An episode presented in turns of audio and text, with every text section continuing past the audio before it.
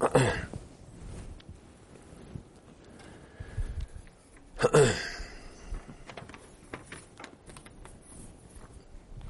you would look with me this morning in the book of Malachi, the book of Malachi.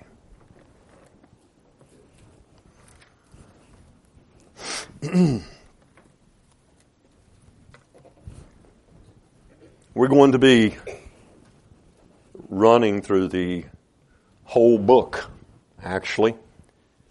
But we're going to be keying on chapter 2, verse 17, and from that we're going to look at other things that the Lord has said.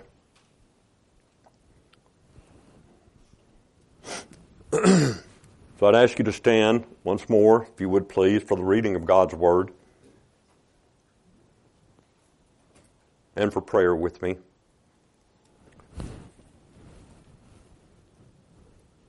You have wearied the Lord with your words.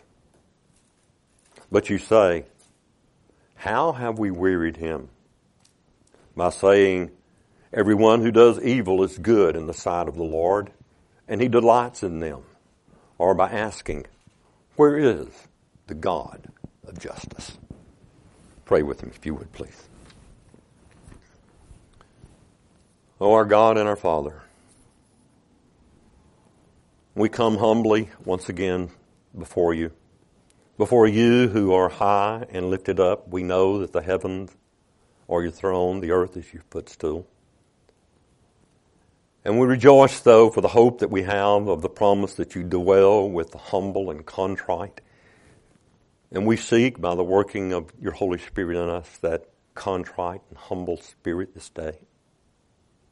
Grant unto us this morning Oh, Father, please, a profound sense of your glory and of your presence. May the knowledge of you, O oh Lord, captivate our hearts, captivate our minds.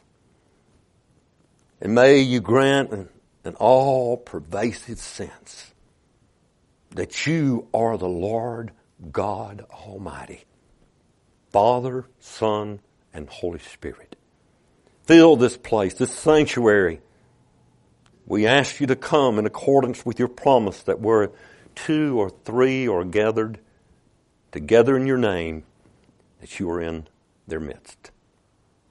May we, O oh Lord, have the knowledge and the experience of your priceless, omnipotent grace. May the words of our mouth and the meditations of our heart be acceptable in your sight. O oh Lord, you are our strength and our Redeemer. In the name of Jesus, our Lord and Savior. Amen and amen. You may be seated.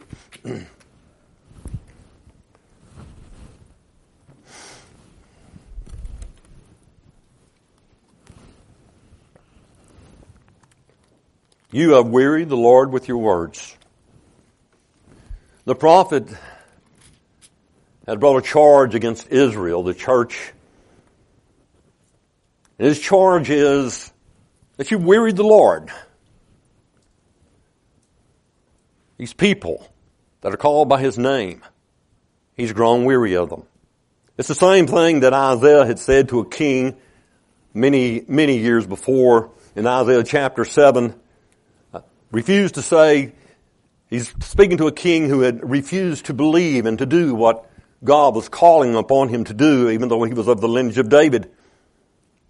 And Isaiah had said in Isaiah 7:13, "Is it so little for you to weary men?" Listen to the words of the prophet, "That you weary my God also?" You've got to allow us to use those terms of God growing weary because the Holy Spirit is speaking to us in such a way here this morning. God charges these people, He charges them with this, but He denies that He has ever wearied them Himself. The charge, though, is not that you have provoked me to a feeling of action, to an anger that's going to create an action against you for the moment. It's going to bring destruction to you. That's not what's being said here. We know this is the last voice of a prophet for several hundred years before another prophet appears upon the scene who was John the Baptist. The last words from a prophet for hundreds of years. God's pleading with his people. So uh, you've not provoked me to anger, but you brought me to a place of weariness, a place of fatigue. I'm exhausted. I'm exhausted with all of it. With all the noise that you're making. Burnout, so to speak. Burnout. But we see God's willingness to send the prophet with the burden of his word. And it was a burden to him. In many translations in verse 1 it says, when it says the oracles of the word of the Lord to, the, to, to Israel by Malachi, that is the burden of the word of the Lord. And when this is spoken of anywhere else in scripture, it's normally used in prophecies of judgment. It points to the urgency that's felt by the prophet in issuing his proclamation. There's an urgency in this man's heart and mind. It's a burden for him. It's the burden of the word of the Lord that he's bringing to the church. And that's what I want to do this morning. I'm not a prophet, but I'm burdened with the word of the Lord for the church in the United States of America especially. It's Sabine County, Angelina County. Burdened with this. Because see, God's willingness to send the prophet with this burden of His Word indicates feelings, feelings that only a loving father or a loving mother or a loving husband or a loving wife or grandmother or grandfather can actually know. Sorrow is indicated. There's a sorrow inside. There's a pity that is sympathetic, that leads to compassion. And so that we see in the very sending of the prophet patience and long suffering. There is here a profound affection of a heart that yearns over someone, even an unworthy someone. Yearns over even someone that is unworthy. As you read this book, and I challenge you to do that when you go home tonight, as you read it, you're going to see in this book some of the things that we know by way of experience with our own children. These are God's children. These are God's people. They're people that He's given birth to by His Spirit in the, in the midst of these people that the so-called priests are supposed to be telling the truth to. And so we know what's going on here. We say to our children, we love you. We love them. And we're, when we say that, we're saying we're unwilling to abandon them. We don't, we won't abandon them even though they might deserve doom. We don't, we won't abandon them even though we know the seeds that they have sown are going to be seeds unto death and not unto life. They've sown seeds that are unto corruption and not unto joy and peace and righteousness. We know that. But we love them and we say, we're not going to abandon them. We're not going to give up on them. Had a grandmother call me just this week and say, would you please call someone in another state? He's about to kill himself. And if you listen to this man, he talked to him and I called him and he actually answered his phone, which he said he didn't normally do. And I said, can't you see that you're not abandoned? I told this young man this, this, this, this week. That you've got a reason for living because God has had mercy on you. It was a mercy that you called your grandmother, and it's a mercy that your grandmother called me, and it is a mercy that I am calling you, and God is encountering you now. Why are you living? But the grandmother even though everybody else had abandoned him, the mother said when she approached the mother about the state of her son, I don't want to hear it. But God heard it. Had a long talk. But that's something of the feeling. That's something that you ever get weary with that when dealing with your children? With your friends, with people that you know that are on a path to hell even, and they just won't hear? And you're wearied with it? We tell them we love them, and they ask the question that is asked in verse 2 of chapter 1 here, that's asked all through this book. How have you loved me? How have you loved me? You don't let me do this. You don't let me do that. You don't let me go to this concert or that concert. You don't let me go out and hang out with a gang. You don't let me do this and that. You don't let me date that guy because he's not a Christian. Or she's not a Christian. You invite them over, but you won't let them. You say no. How have you loved me?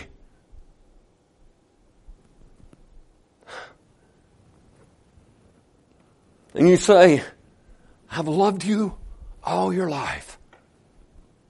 I've loved you unconditionally with all my heart. I loved you before you were even born. Before you were born, you were my dream. And when you came to my home as my child that I held, you far exceeded my dream. I've loved you with all of my heart unconditionally. And I still love you that way. And that's something that we read in verse 2 of chapter 1 here.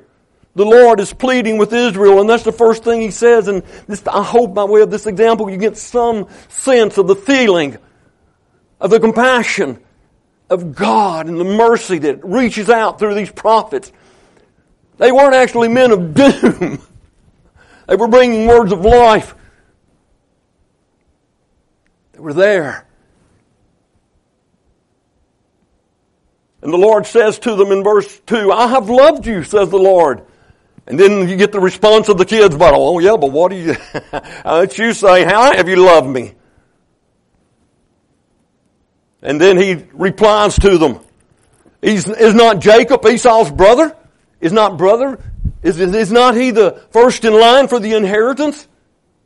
Have I not chosen Jacob and hated Esau? Read it. Is not Esau's home among jackals? Do I not tear down his walls? Have I not blessed you? Don't you remember Abraham? How that I called him out of Ur? How I called an idolater and separated him from all the nations on the face of the earth. I called him sovereignly and unconditionally and I set him apart and I made a covenant with him and I gave, and I gave him Isaac and I separated Isaac to myself. Instead of Ishmael, there's Isaac. I separated Isaac from the 12 sons that uh, Abraham had with Korah. Separating and kept the lineage. And then I hated Esau and I loved Jacob. I chose Moses after he went down to Israel. You became what I told Abraham you were going to be a mighty nation. My people called out from among, not Egypt, not anybody else, just you. How have I loved you? I brought you out. I sustained you in the wilderness. Did I not love Moses and set him apart and Aaron apart? Judah apart? Did I not set David apart? And now, can't you see this? That I have loved you unconditionally? That I have loved you with all of my heart? Can't you see this? I've loved you, says God. God who needs nothing loves them. The love of God. This, my friends, this is the deep, deep seated, complete, all encompassing love God defines it Himself for us. It is a love that bears all things, believes all things, hopes all things, endures all things, a love that is not easily provoked, even though it may, may grow weary with it all, and thinks no evil. Thinks no evil. All of his gifts are good and perfect, and there's no He's the Father of lights, and there's no variableness, there's no shifting shadow, says James, where this is concerned. God is there. Now, there are many ways in which we weary God. And I could make a sermon, and you better pray that I don't, because you'll be here the rest of the evening out of each one of these headings, but I want to get somewhere. There are many ways in which we weary God. You ever thought about the fact that you might be wearying God? That He might grow weary of your stuff? And your claims? Oh, man, I won't go there. There are many ways in which we weary God, as in our carelessness. We become careless. We don't take heed to yourself. Take heed to yourself is what the Lord tells us. Pray and watch. But we don't. We become careless. Our carelessness wearies God because if we're careless, worldliness creeps in. We become worldly. You know what I'm talking about when I say world? It's the, it's antithetical to God. We're not to love the world or the things of the world, not even the things of the world. Are you listening? we come, worldliness creeps in. And then when we become worldly, there's this love of self. It's all about me. Vanity and foolishness as a result of carelessness, worldliness coming in, the things that are opposite of God, the things of this world, the things that are at enmity with God, enmity with God, and then it becomes all about me, all about what I don't have, what I want, and nobody else. Vanity and foolishness. We weary God in our opposition, our dislike of Him. We don't like Him. We don't like His law. We don't like his gospel even. A lot of people don't like the gospel. You start preaching the gospel and they're going to shut you down. They don't like his law. They don't like him. They don't like the statutes and precepts that he presents to us. I mean, say, well, we see this guy over here. He looks like a tree bearing fruit, right? No, but no, we, we become worldly and therefore we walk in the counsel of ungodly. We stand in the way of the sinner. We sit in the seat of the scornful. And we do not delight in the Word of God. We don't delight in it. We don't meditate as a result of not delighting in it day and night. Do you? All you need to do is be honest here. Be honest with yourself. Be honest with God here this morning. Be honest. And so as a result of not meditating in it, not loving it, not delighting in it, what do you delight in? Oh, your worldliness, maybe. I don't know. And he's wearied with that. And as a result of that, He's wearied with what comes next. As a result of that, we become unteachable. He's wearied with our unteachableness. One of the fruits that comes with the wisdom from of above, James says, is being teachable. But we're not. And since we become worldly, love of self, dislike God and His law, and become unteachable, we're not growing in grace and knowledge of the Lord Jesus Christ. We become foolish.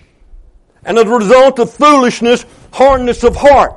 And you put all that together and guess what that equals? Equals perverseness. Perverse. And if you're Christian and you're walking there, you are profaning the things of God.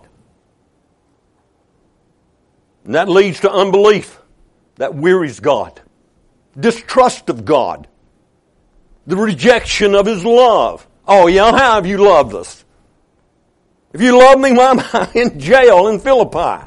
Why did I get beat up? Because I preached the gospel and cast a demon. This demon got cast out of this girl, and now I'm in jail?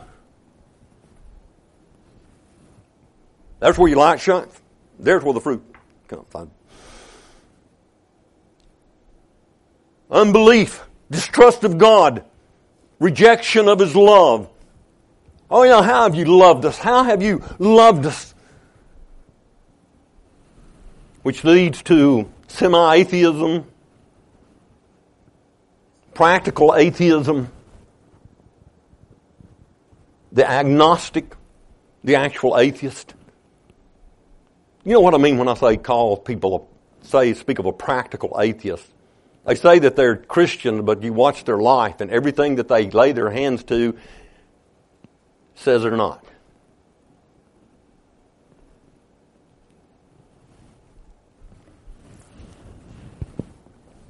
We often have something else that wearies God our want of zeal. No zeal for it. Are you zealous for the things of God? Are you just going to keep on knocking till you weary in prayer?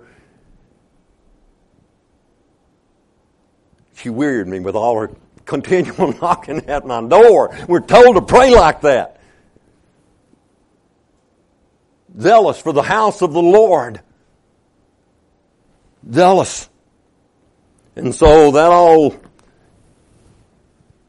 we're wearied, we weary God, and then he's speaking to the church, you understand, with our inconsistencies. These are all inconsistencies.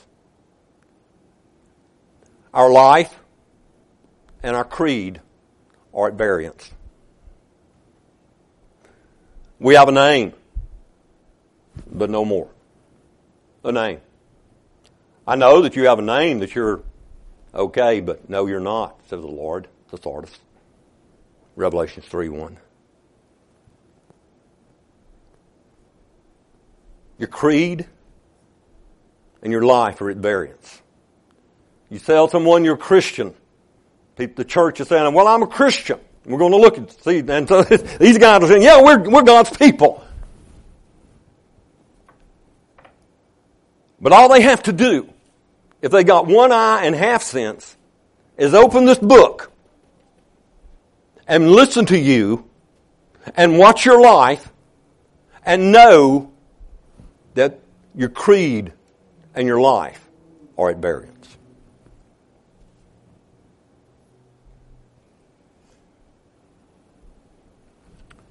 In these ways, we weary God, and more than that, we weary God continually. By so doing, we resist and we grieve, and we're told not to grieve. Be careful that you don't grieve. When's the last time you thought about that as you walked through your day? As you washed your dishes or changed the diaper? Or as you talked to your wife or your husband or your children? Or you were watching some movie and the Holy Spirit was going, uh uh, uh uh, nope, nope, nope.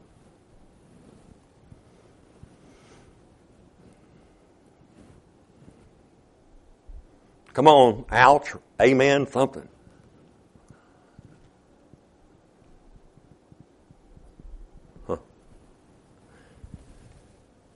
God could, my friends, refuse to be treated like this.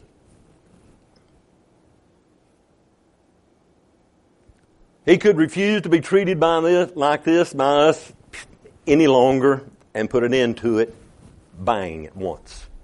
He could. Ananias and Sapphira. Bang. The king, was it Agrippa? Voice of God, the people said. Bang. Worms ate him up.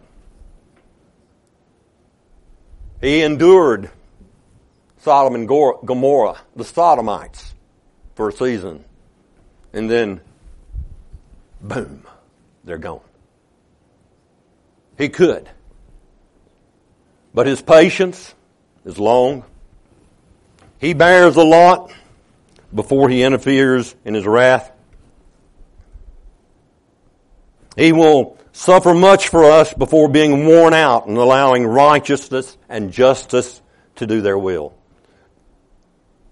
You want justice? you probably don't.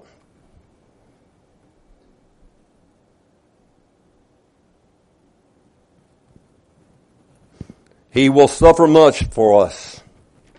He waits, He has pity, and He pleads with us to the very last. The prophet's words, oh, oh, oh, all through the scriptures that you would hearken to my commandments express that feeling. And then in Matthew 23 verses 37 through 38, look, look there with me. Just look at that one. Matthew 23. the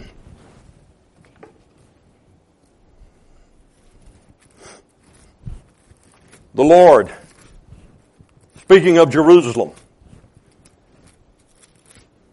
you can probably quote it, but let's, let's just look at it for a second. Understanding, we see two things right here. Our Lord's words and his tears over Jerusalem show at the same time, at the same time we see something. God's unspeakable patience and long suffering and we also see how that patience is finally exhausted. Oh, Jerusalem, Jerusalem, the city that kills the prophets and stones those who are sent to it.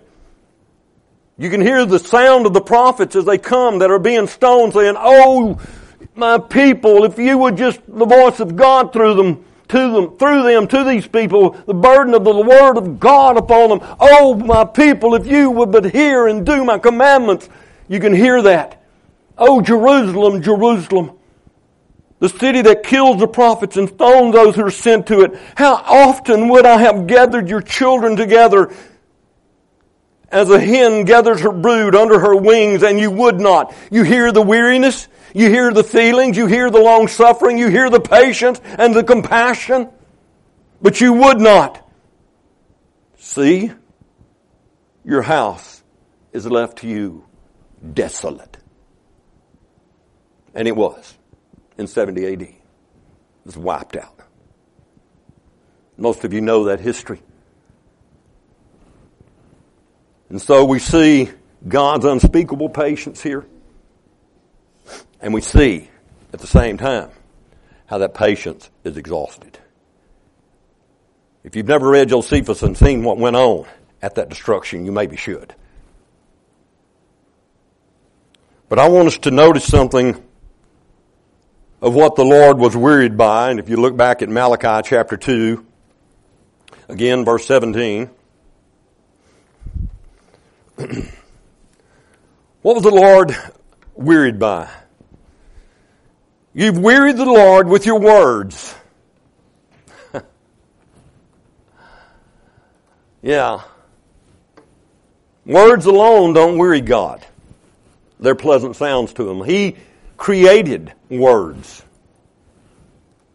He created sounds. He delights in listening to what His creatures say. The heavens declare His glory. Speech is uttered from day to night. All the time. All the sights and sounds that come from the work of His hands, they're meant to be good. Sunshine, bright, warm. Stars twinkling. The moon shining. The green color of the earth and the blue of the sky all at the same time. We look at that all the colors and the sounds of the ocean. We see that. We enjoy that. Spend days there just looking and listening, right? The music that comes from the birds, the voice of the wind, the roar of the thunder, the flash of the lightning. All of these, all of these, he said was good. And God saw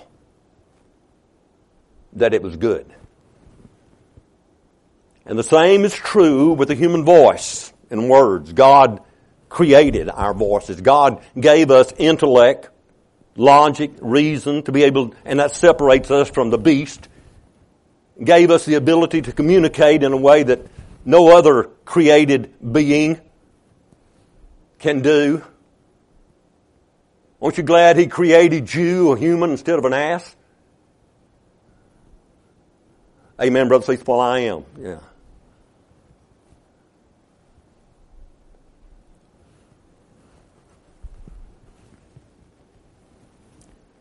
The same is true of the human voice.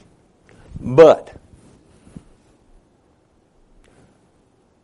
when that sound is dissociated from the feelings, when they are not an expression of the heart, but just an expression of the lip, or when the sound is just a sound of error continually, always, Every time a guy stands up and preaches, it's error, error, error, error, error. Falsehood. Over and over and over and over and over. Or the singing, or the prayer, or the reading. No meaning, unmeaning. And as a result of that, it's all hollow. And it ceases to be good. It's not good any longer. It displeases him. And when they're repeated and reiterated, they weary him. Talk, talk, talk, talk, mere talk. And it may be respectable talk. It may even be religious talk, my friends. But if it is mere talk, it not only wearies man, and let me tell you something, men know when it's from your heart and you are on fire with it and you're burdened with it. And when you can't do anything but give it, when you live for it, and when it's just mere religious talk. Men know it. And it wearies them. And it also wearies God.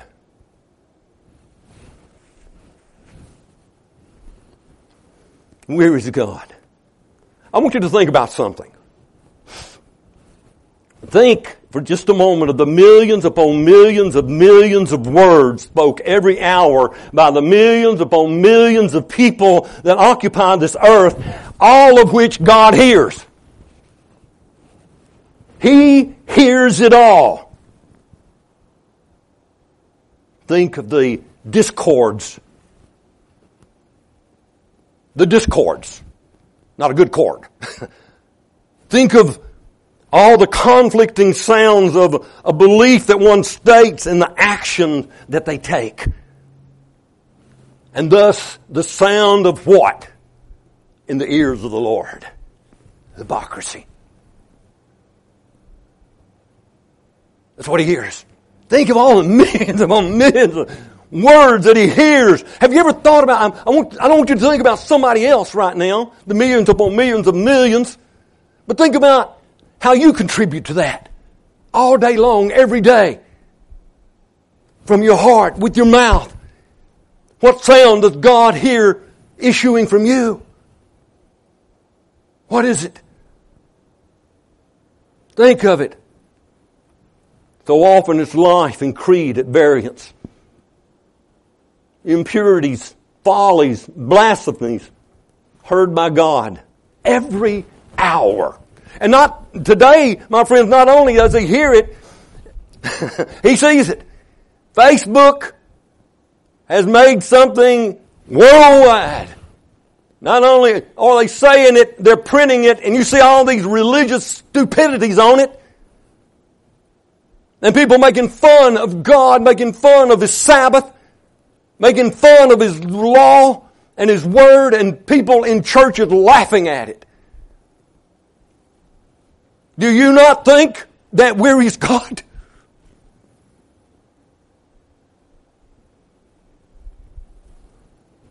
Wearies God. Shall you weary my God too? That's what Isaiah says. Oh my, my God. My, my, my, how you must be wearied with the words of men, with the sounds that issue forth from this earth.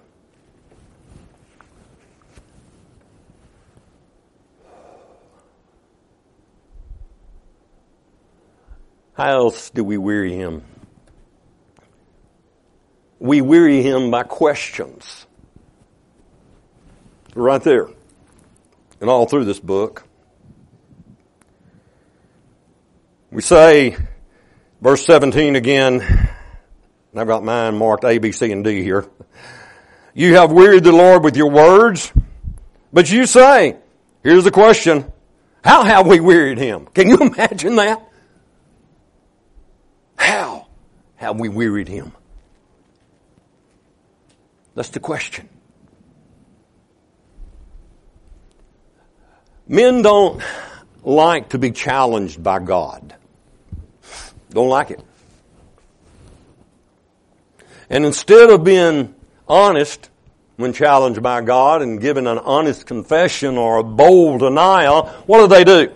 Well, they speak like Cain. They ask, even though they know, they ask a question, even though they know the answer to the question. In the very face of God, who knows everything. Cain, where's your brother? Well, I don't know. Then he asks, Am I my brother's keeper? What foolishness, what arrogance.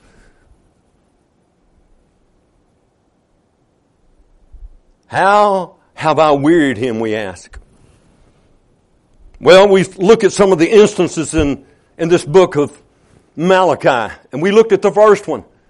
And when the Lord says in verse 1 and, ch- and verse 2 of, of chapter 1, I've loved you. And they go, oh, well, how have you loved us? And he tells them. And then you look at verse 10 through 13 with me of that, of that same chapter. A son honors his father. That's no, let's wait. Verse uh, 10 through 13 of that same chapter. oh, no, let's look at verse 6. I'm sorry. 6 through 8. A son honors his father and a servant his master. If then I am a father, and this is God speaking through the prophet, where is my honor? Am I a master? Where is my fear, says the Lord of hosts? O priest, you despise my name. But you say, and here's the question, and he's wearied with these questions, even though they know they've been doing it, how have we despised your name? well, I'll tell you, by offering polluted food upon the, my altar. But you say, here it is again, I say, but you say, you say, but how have we polluted you? By saying the Lord's table may be despised. When you offer blind animals in sacrifice, is that not evil? And when you offer those that are lame or sick, is that not evil? Present that, if you will, to your governor. Will he accept you or show you favor, says the Lord of hosts? And now, you entreat the favor of God that He may be gracious to us with such a gift from your hand? Will He show favor to any of you, says the Lord of hosts? And the answer to that is no. You polluted my table. Oh yeah, I believe the Ten Commandments. Well, let me ask you something. Do you delight in the Sabbath? Have you ever read Isaiah chapter 58? Do you call the Sabbath a delight? Do you delight yourself in it? Or do you give something lame? Do you give maybe an hour in the morning and maybe an hour in the evening and nothing else in between? Do you just give some? Oh, I don't believe that. Well, okay. As far as I'm concerned, you have profaned the name and the word of the Lord. I'll do what I want to the rest of the day. I've gone to church. I've paid my dues. I've gave my 10%. Do you call the Sabbath a delight? And you say, look at verses 10 through 13 then. Oh, that there was one among you who would shut the doors that you might not kindle fire on my altar in vain. I have no pleasure in you, says the Lord of hosts, and I will not accept an offering from your hand. For from the rising of the sun to the setting, my name will be great among the nations, and in every place incense will be offered to my name, a pure offering. But my name will be great among the nations, says the Lord of hosts, but you profane it. when the Lord's table is polluted. In verse 13, what do the people say when you start talking to them like this? When you start reading something like this and start being challenged by it. Men don't like to be challenged. Verse 13, oh, but you say, what a weariness this is to me. And God knows what you do. You snort at it. That's what he says. What a weariness, you say. And you snort at it, says the Lord. Then he goes ahead and describes how the altar is polluted. In chapter 2, verses 10 through 14, Judah has been set apart. He deals with the priest to some degree. Then he says in verse 10, Have we not all one Father? Has not one God created us? Why then are we faithless to one another? profaning the covenant of our fathers.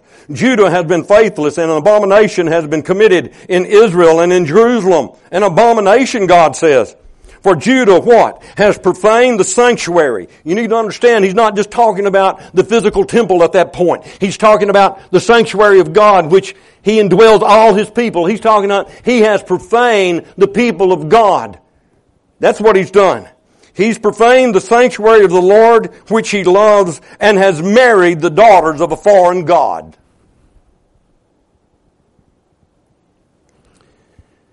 That phrase, my friends, refers to marrying a woman still committed to a foreign God still committed to a God and that is foreign to the one true God and is an idolater outside the covenant. And this is a prohibition against marrying with unbelievers which continues in the New Testament.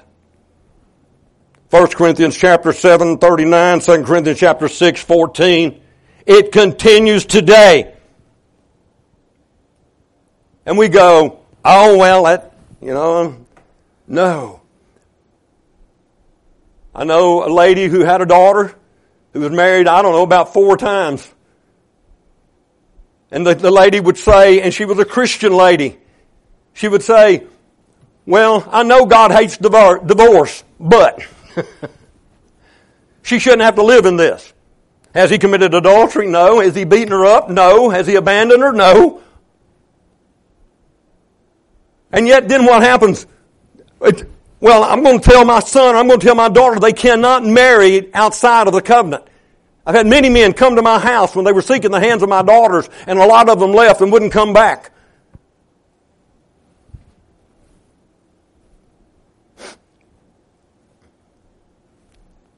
And then what happens? And when you bless the marriage outside of the covenant, well, we look on with you in verse 13. And the second thing you do, you cover the Lord's altars with tears, with weeping and groaning because he no longer regards the offering or accepts it with favor from your hand.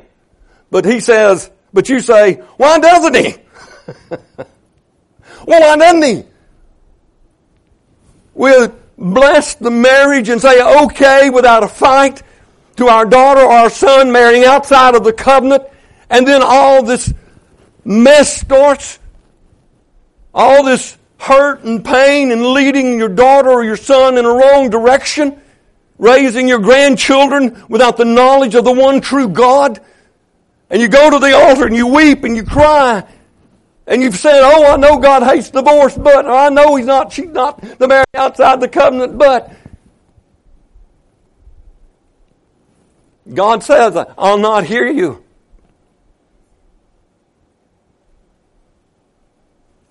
Wake up, church. Do what you're supposed to do, dad. Do what you're supposed to do, mom. Fight. Fight for their life. Chapter 3, verse 6, 7. He says, For I, the Lord, do not change. Therefore, you, O children of Jacob, are not consumed. That's very interesting, isn't it? He's faithful to his covenant. They're the children of Jacob. He's faithful to the covenant he made with Abraham, Isaac, Jacob, David. And because of that covenant, these people are not wham, wiped out. You're not consumed. From the days of your fathers you have turned aside, notice that, from my statutes and have not kept them. Return to me and I will return to you, says the Lord of hosts. But you say, can you hear the kid and the father here? The child and the father? Oh, but you say, how shall we return? How shall we return? How, how? Then verse 13 through 14. because of all that's going on in our life, because there's disharmony in our children's relationships and their marriages and there's hurt and there's pain and because we pollute the day and we have Super Bowl Sunday instead of the Lord's day, we profane that day, pollute it. We wonder why. We wonder why America. But why is this happening? and so you say, why is this happening to me? And your words, the Lord says in verse 13, have been against me. They've been hard against me, says the Lord. Well, I'm in jail. I'm, why? We're having hard times. Where's the God of Abraham? Where's the God of America? Why are we having to go through this? Why are we having to fight this fight, which is probably going to become a fight against the government sooner or later? I pray not. But you say again, how have we spoken against you? Foolishness, arrogance, sheer arrogance. In the face of God, a course of hypocritical questions, questions that are full of ill-natured feelings and toward God and fault finding with God and everybody else, pretending surprise. oh yeah, well yeah. I know your word says that, but I know I should, but pretending surprise that this is happening. Oh, I can't believe this is happening. I can't believe I, I don't know the last time I knew the presence of God's grace experientially and intellectually at the same time.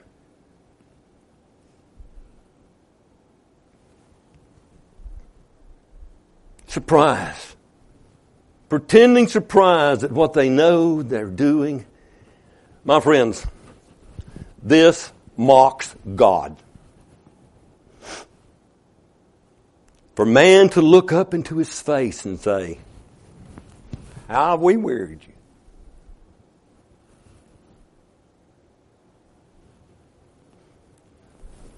We deny him by denying the difference between good and evil. The Bible is very, very explicit in its teaching of the difference between a good man and an evil man. Very explicit explicit about the evil thing and the good thing, the evil opinion and the good opinion. But man sees very often very little difference between the good and the bad. But God sees the difference strongly. He sees the difference clearly. Look at our text again chapter 3, uh, chapter 2, verse 17.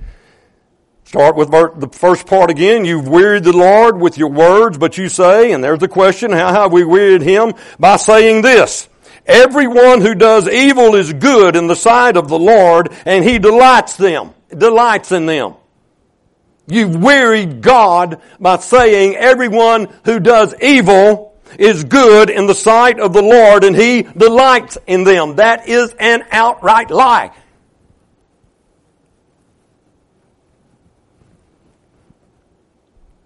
It misrepresents God. It mocks God. God sees the difference strongly. He sees it clearly. Man likes to do away with the line in the sand. He likes to efface it. He likes to sand it off and to smooth it over, smooth over the differences. But God keeps the line. God keeps the line. My friends, it is broad, deep, and clear. It's like the line that exists between the sea and the land. You ever thought about that? This far and no farther. And when the sea comes farther than the line, what happens? Destruction. Tsunami. It wrecks. Think of the islands that it's hit. Think of the hurricanes that bring that water in upon us where the sea goes beyond the line that God has set, that God has marked. And think of the destruction, the unspeakable destruction. It can't even be, we can't number the amount of, the numbers of dollars and the wreck that is issued and that has to issue forth because of this.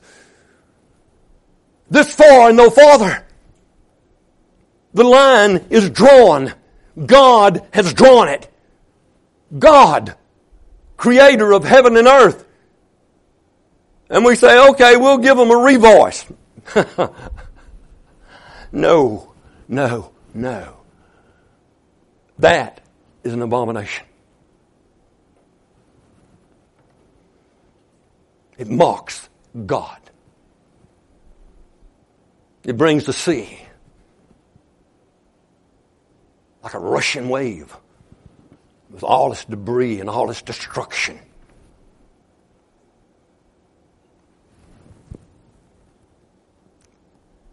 He is wearied by man's affirming and earnestly and very intelligently attempting to destroy the differences that God has made. Listen to a panel of very literate speakers A lot of people applaud them. But when they get through, all that you've heard is just kind of talking in a circle. There's nothing. It's full of emptiness. It's a lot of noise, like we were talking about a few minutes ago. It's a sound in the ears of God that wearies him.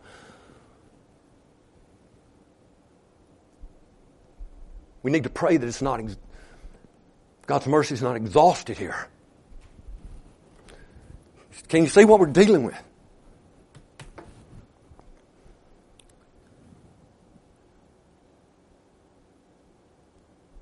Man wearies God with his attempts to obliterate moral and spiritual distinctions. He calls light darkness and darkness light, sweet bitter and bitter sweet, and good evil and evil good.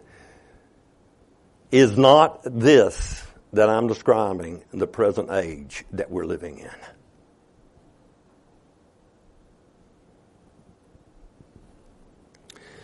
We weary God by disbelief of his coming judgment. Look back at our text with me.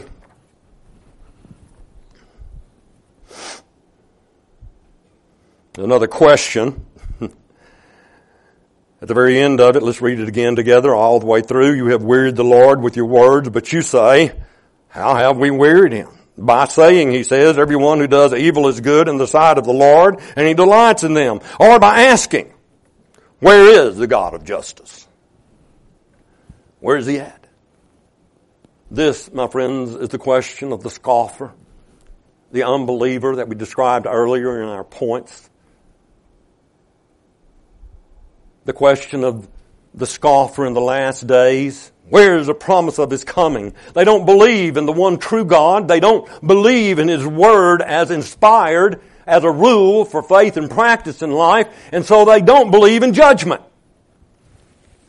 And a lot of Presbyterians have forgotten that He's coming. Or you're going. But He is coming. They don't believe in His Word. They don't believe in judgment. No judgment and no God of judgment, many may say. That's their byword. Oh, He just loves everybody. And so what happens? Every man becomes a judge himself, a judge of truth and error. Everyone is a king and to himself, a judge himself. The measure of God and the judge of his character, a judge of ways. This means that there's no God but the one who suits their philosophy. We'll take him.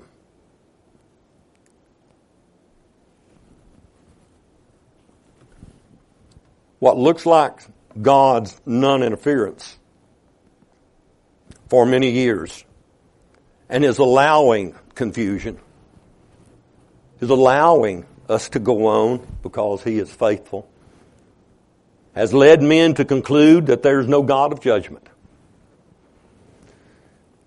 That wearies God. That's what He just said.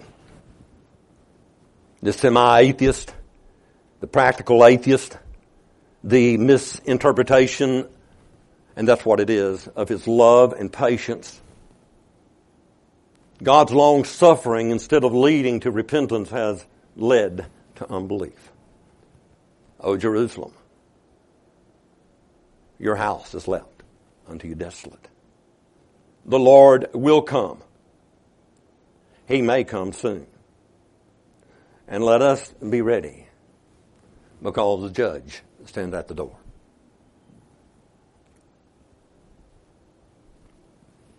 The beginnings are now, I believe, unless we repent. I pray that you could hear the burden of the word of the Lord from Malachi, from God, that we can hear. Friends, we've got a field that's ready to harvest.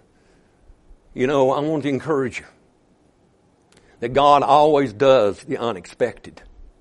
You think there's no way for that guy to get saved. There's no way. Why should I witness to him? Because he's there.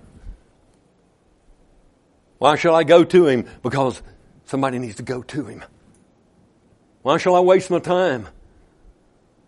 We don't need to be arguing about some minor points. We need to understand that there are souls that are dying in eternal death. And we need to declare to them and not be ashamed of the gospel of the Lord Jesus Christ. For it is the power of God unto salvation to everyone who believes, the Jew first, and also the Greek. For in it the righteousness of God is revealed. And you've got to know what the gospel is. But there's work for us to do. I encourage you to go out and do it.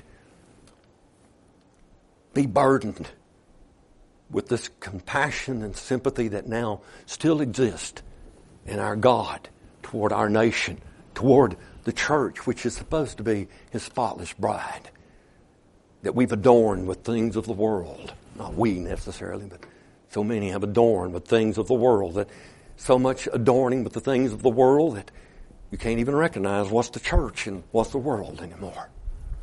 Put all this makeup and stuff on her. So that people, ungodly people, come in and sit in the pews. No, go out. Don't stain us with that. See them saved in the streets, in your homes, at work. Plead with them. And then bring them.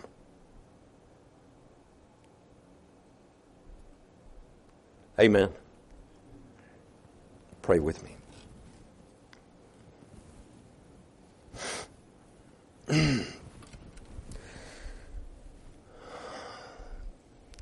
we bow before you, Almighty God, our Father.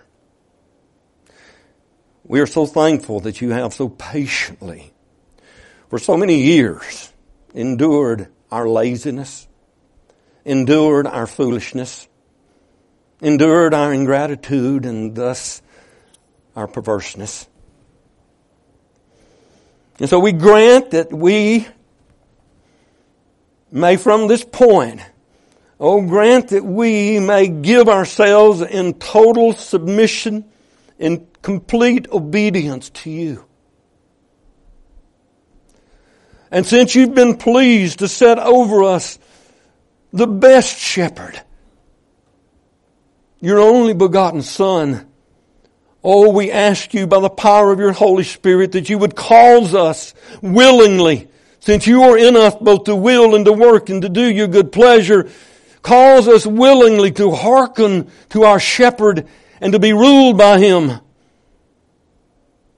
And even though you may find in us what might justly provoke wrath, please, please, I pray, forgive. Please correct what is sinful in us. Oh God, that we may continue to the end.